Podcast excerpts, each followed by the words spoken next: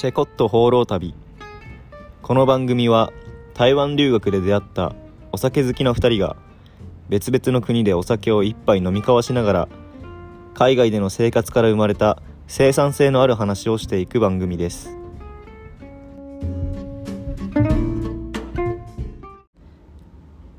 皆さんこんにちは。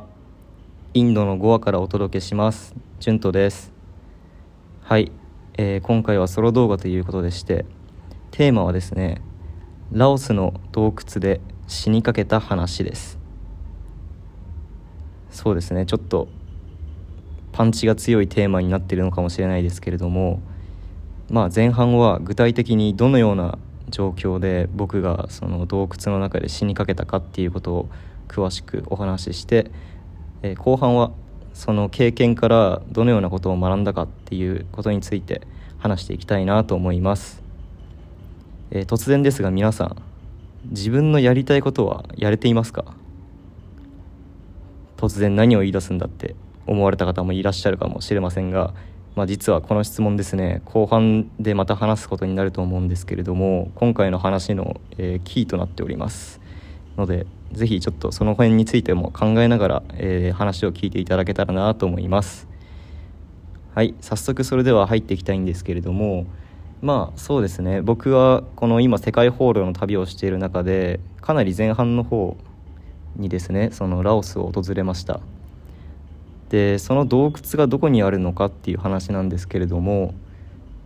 ラオスの首都、えービエンチャンから車で約23時間離れたところにバンビエンという村があるんですね。そんなに大きな都市じゃなくて本当に田舎っていう感じで山に囲まれた村っていう感じですね。すごいのどかな雰囲気で結構その1970年代ぐらいから確か、えっと、ヨーロッパ系のバックパッカーの人がその土地を発見してでかなりまあバックパッカーの中では有名な村となっております。でラオス観光って調べたら結構そのバンビエンって街が出てくるので僕も行ってみたいなと思ったのでそこに訪れてみました。そして、えー問題の問題って言ったらまたちょっと印象が良くないかもしれないですけれども僕が死にかけた洞窟っていうのがそのバンビエンの村からバイクで10分15分ぐらい離れたところにあるタムプーカム洞窟という洞窟なんですね。その洞窟はあまりもう人工的なその手が加えられてないというか自然のままの洞窟でして大きさも広さかとんでもなく巨大でそこら中岩だらけで人が歩けるような道はありません。そんな感じの洞窟でした。そして僕はですねそこについてまあとりあえず外から中を眺めてみたんですね。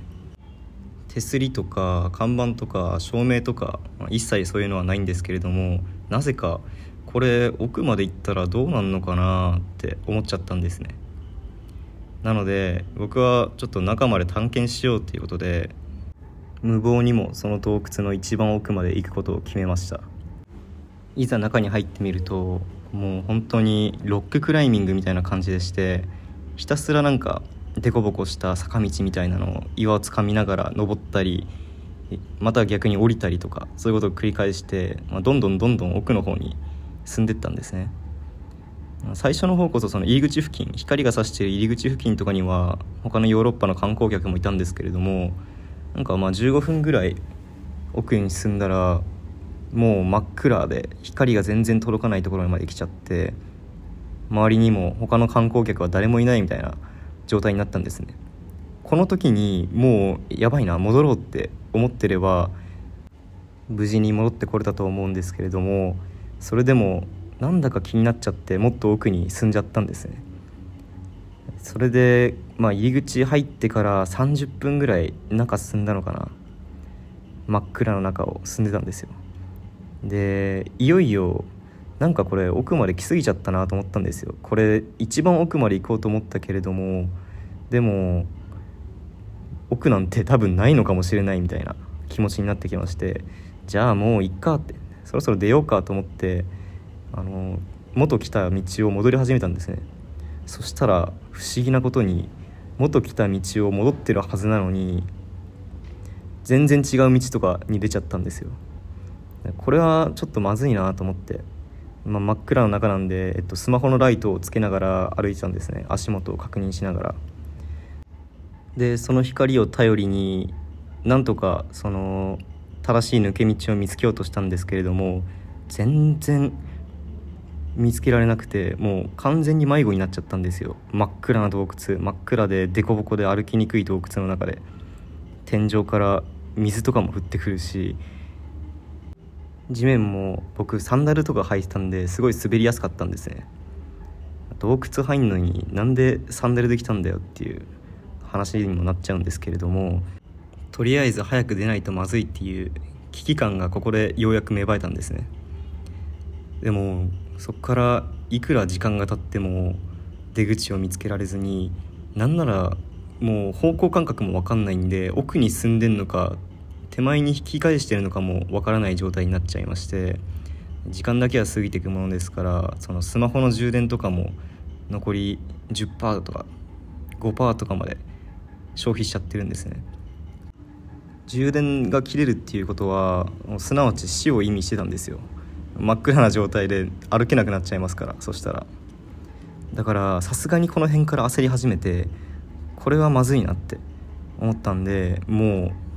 恥ずかしいですけれどもそういうことは忘れて大声で叫んだりしました。助けを呼ぶために。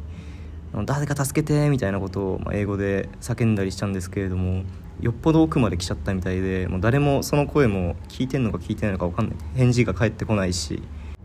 もちろんネットもつながる環境ではないんで携帯なんて誰かに電話して助けを呼ぶこと呼ぶとかそういうこともできないんですよ。この頃にはもうすでに心が折れそうになっていました。あれ？これ？俺死ぬのかもしれないって。なかなか日常生活では体験することのできない感情がここで芽生えてきまして。そして追い打ちをかけるようにもう歩いてる途中すっ転んじゃったんですね。で滑っちゃってサンダルだから。手とか足とかぶつけてすりむいて暗いから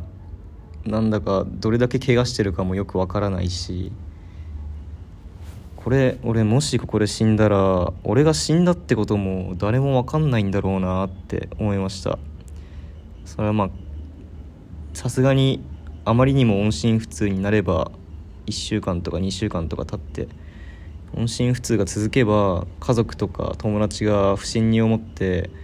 探し始めたりしてくれると思うんですけれどもまさかそんな洞窟の中で死んでるとも思わないわけじゃないですか。だからこのまま出れなかったら俺って誰にも知られず死んでいくんだなってふと思った時にかなり恐怖心が押し寄せてきました。心臓の動悸が速くなって少し足も震えたりしてましたね今思えば。あまりにもイレギュラーな状態に陥ったので軽くパニックになっちゃいましたね。でも押し寄せる恐怖心と同時にここで死んでたまるかみたいな気持ちにもなって火事場のバカ力っていう言葉が本当にあるんだなと思いました。でもう体中痛いし怖いけどとりあえずとりあえず進もうみたいなことをひたすら繰り返しましてちょっともうあまりにもパニックすぎてどれくらい時間が経ったかってあまり正確な時間は覚えてないんですけれどもおそらく23時間ぐらい洞窟をあの徘徊してたんですね。出口を求めて。そしたらまあなんとかなんとかえっと入り口から差してくる光が見えてきて外に出れたんですけれどもその光を見た時にもう我を忘れて叫びましたね。よっしゃーって。本当に。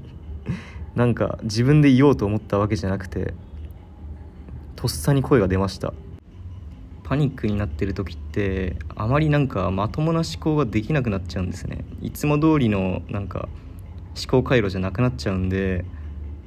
なんか今思えば走馬灯なのかなとか思う瞬間もあって例えばそのさっき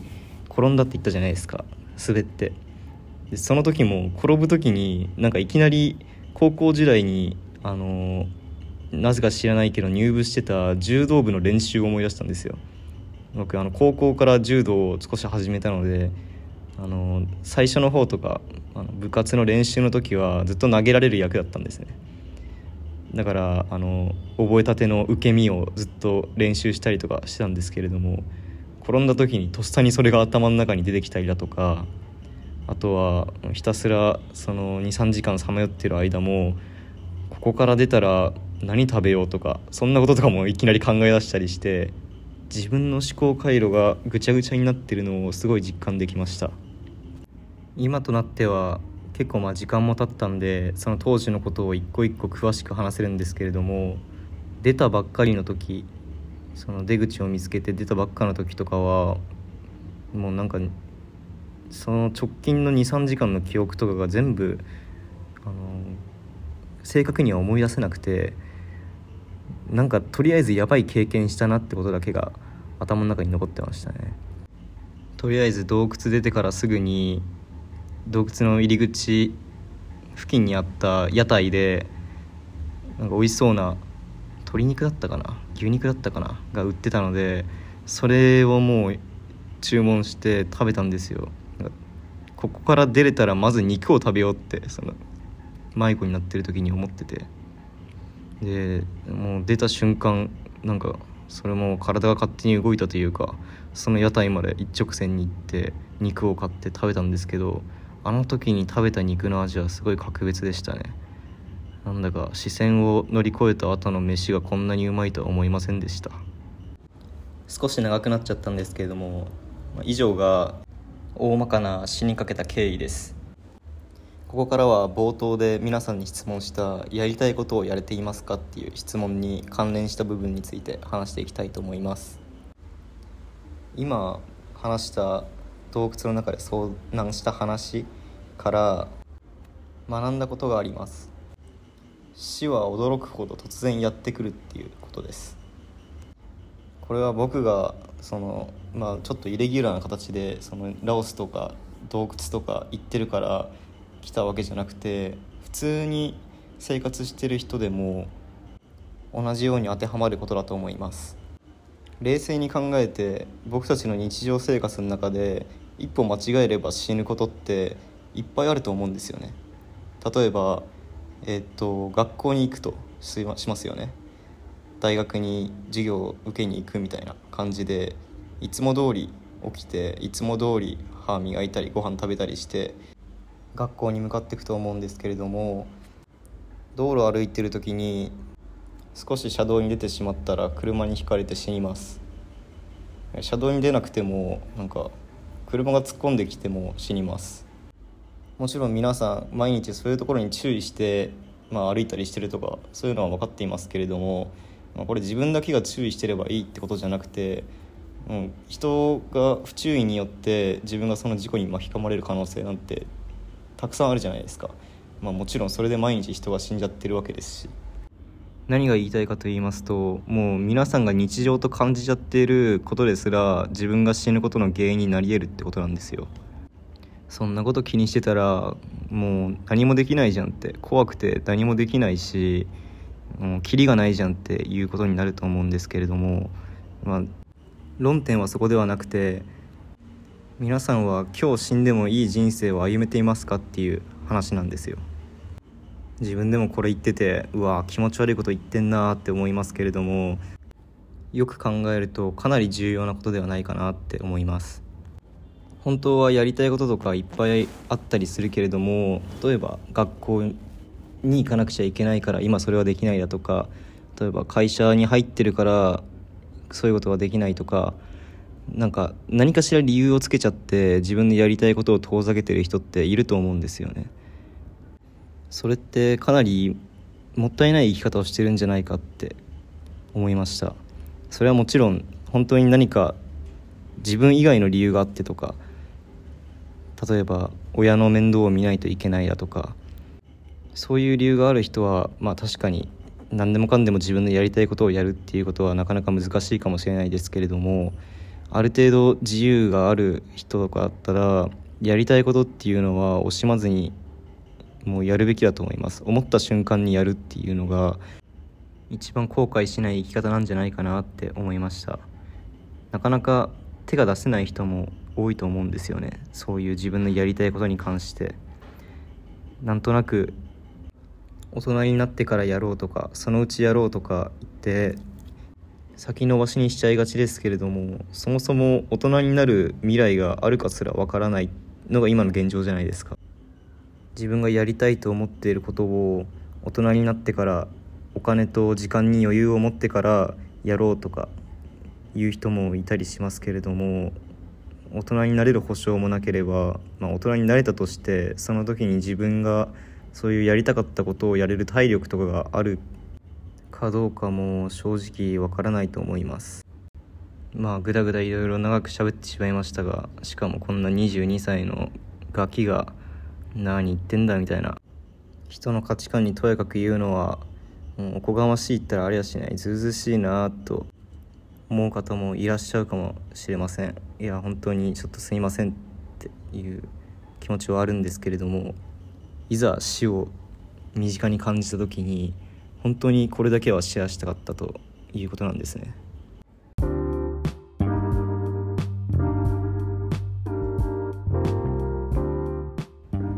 こうやって自由に世界を旅してていろんな人に「いいな」とか「私もやりたいんだよね」とかいろいろ嬉しいことにメッセージをいただくことが増えましたそういう方々にこそなんかそのチャンスを逃してほしくないなってすごく思いました。余計なお世話かもしれませんが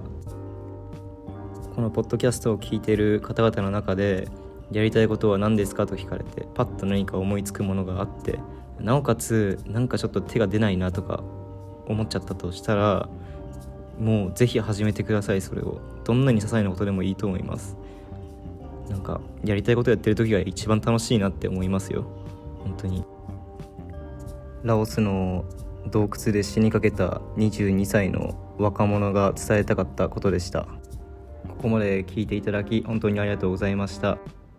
概要欄のリンクツリーからぜひ、えー、とインスタグラムの方とかも見ていただけたら幸いです、えー、それではまた来週もお会いしましょう。Cheers! バイバーイ。